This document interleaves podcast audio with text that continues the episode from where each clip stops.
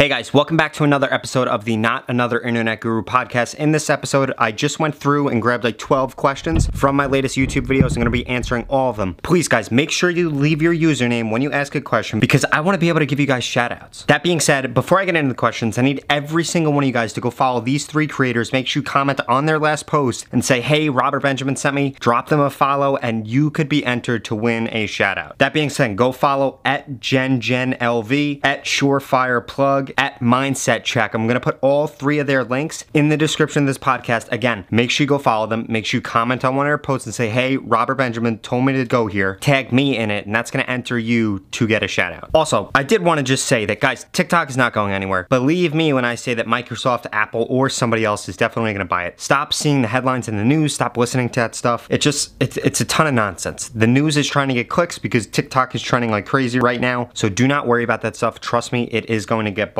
That being said, let's get into it. Hey Rob, afternoon man, I'm from Brazil. What's your thought about making 100 videos per day? So, I would not make 100 videos per day every day. That being said, when you find something that works, you guys really need to be taking advantage of it. I like to stick to 15 to 20 videos a day. I think 100 videos a day is crazy. I mean, te honestly, test it out and see if it works. If you're just going for overall views and not views per video, go ahead and try it. Next question, do you need to be over 18 to have your videos on the For You page? So no, you don't have to be over 18 years old. That being said though, if you look incredibly young or you're like showing a little, little kid or you get a ton of violations and things like that, odds are that it will suppress the amount of views that you get from the For You page. Next, hi Rob. Hey from Indonesia. I want to ask, do your tricks work in the US only because I haven't gotten it on the For You page in a couple days at GB in Tanga. So no, these tips work everywhere. This is for everywhere. This is not, and again, it's not tricks. Like these are things that work. I'm telling you guys what the actual algorithm is, what it wants, how to get on the For You page, how to not get on the For You page. These are not tricks at all. These are tips about what to do that work no matter where you are. If these do not work, well then guess what? You're not doing them enough. You didn't give me a prime example of things that you're not doing, but I have a really good feeling that if you go watch my three latest videos, how to get on the For You page, updates for the August TikTok algorithm, and then third, if your views are decreasing, here is why, well then guess what? I think in those three videos, your question is going to be answered. In addition to that, I'm going to be dropping a new shadow ban video because I've been getting a plethora. I don't even know if that's the right word to use, but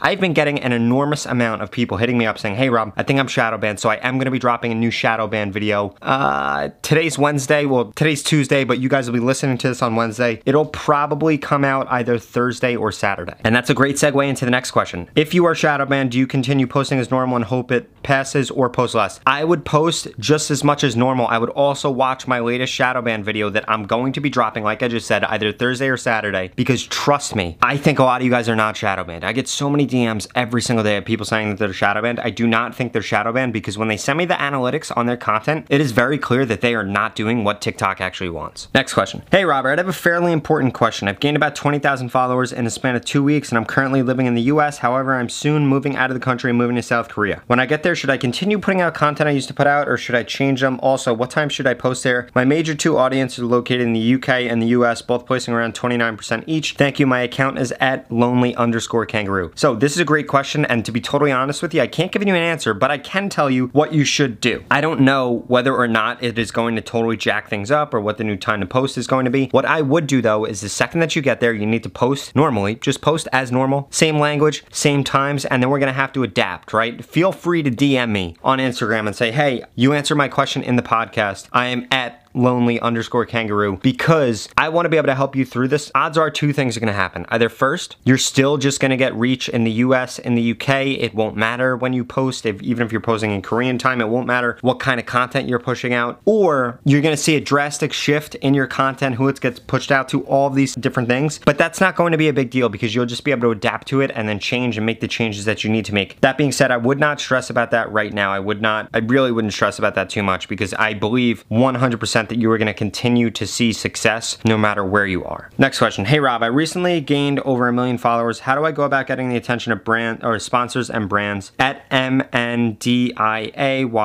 underscore 97? First of all, congrats on a million followers. In order to get brand deals and the attention of sponsors, I would do two things. First, I would start DMing them on Instagram. I would focus on brands that either one, you have a really big passion for, or just start to do some free posts. Start to do like totally free posts like, hey, I love this water bottle or I love this brand, or I love this, I love that. Get a ton of views on it and then DM them and say, hey, send me some stuff. I want to make more videos. Or hey, would you guys do a paid post? I posted this and it got a million views or whatever it is. The best way in order to get hooked up with people, guys, especially if you don't already have their attention, is to do it for free. The other thing I would do, I would hit up every brand that you really rock with, that you really fuck with, that is already advertising on TikTok because that is a great way. What I would not do, and you could do this, you could go get an agent and have the agent go find these brands for you. I would do what I just said instead because otherwise you're gonna be paying somebody 20% and giving them revenue for doing something that you could just be doing simply on your own. Next question, this is a really important one. Hey Rob, how do you ask for engagement in a video without ruining the integrity of the video and making it seem desperate? The way that you do that is by making it part of the post. Make it them giving you feedback. For example, I was working with a real estate client this morning and they kind of asked the same exact question. What I shot back to them was like, look, you need to start showing a house and have people guess how expensive the house is. So double tap if you think it's a million dollars, comment below if you think it's two million, share this video if you think it's three million, and if you think that none of those answers are correct, do the plus sign. And that'll get people automatically to engage with the video. It'll also increase the watch time of the video. Hey Rob, so recently at random a few of my posts are set to private immediately by TikTok and then released without any sound, stating the video has been muted because a copyright owner hasn't made the sound available in your country slash region. Can you explain what this means? Is TikTok still pushing out reposts as much as before? Thanks at Rebex Marie. So that was likely a glitch. What I would do in that situation, I would delete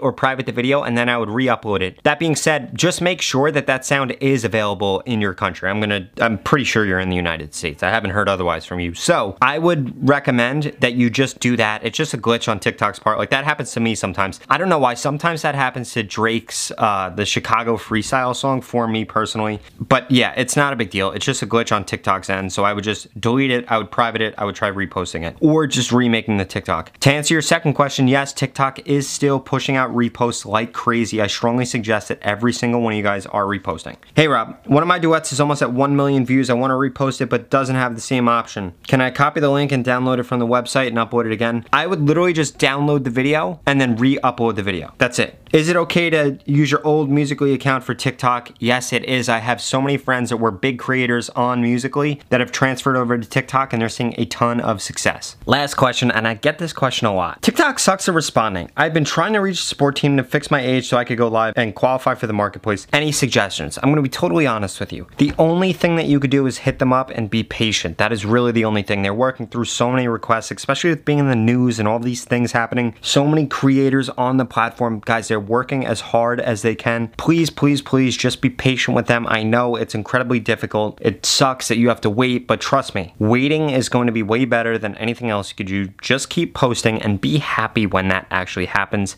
and they respond. Thank you guys so much for listening to this whole entire podcast. If you're listening to this on Apple Podcasts, please rate the podcast five stars. And guys, like I said, you need to go follow the three creators that I mentioned in this video. I'm also linking out to them in my description. Please do that. Do the comment like I asked you guys to, and you're going to be entered to get a shout out both on my podcast and my YouTube channel totally free.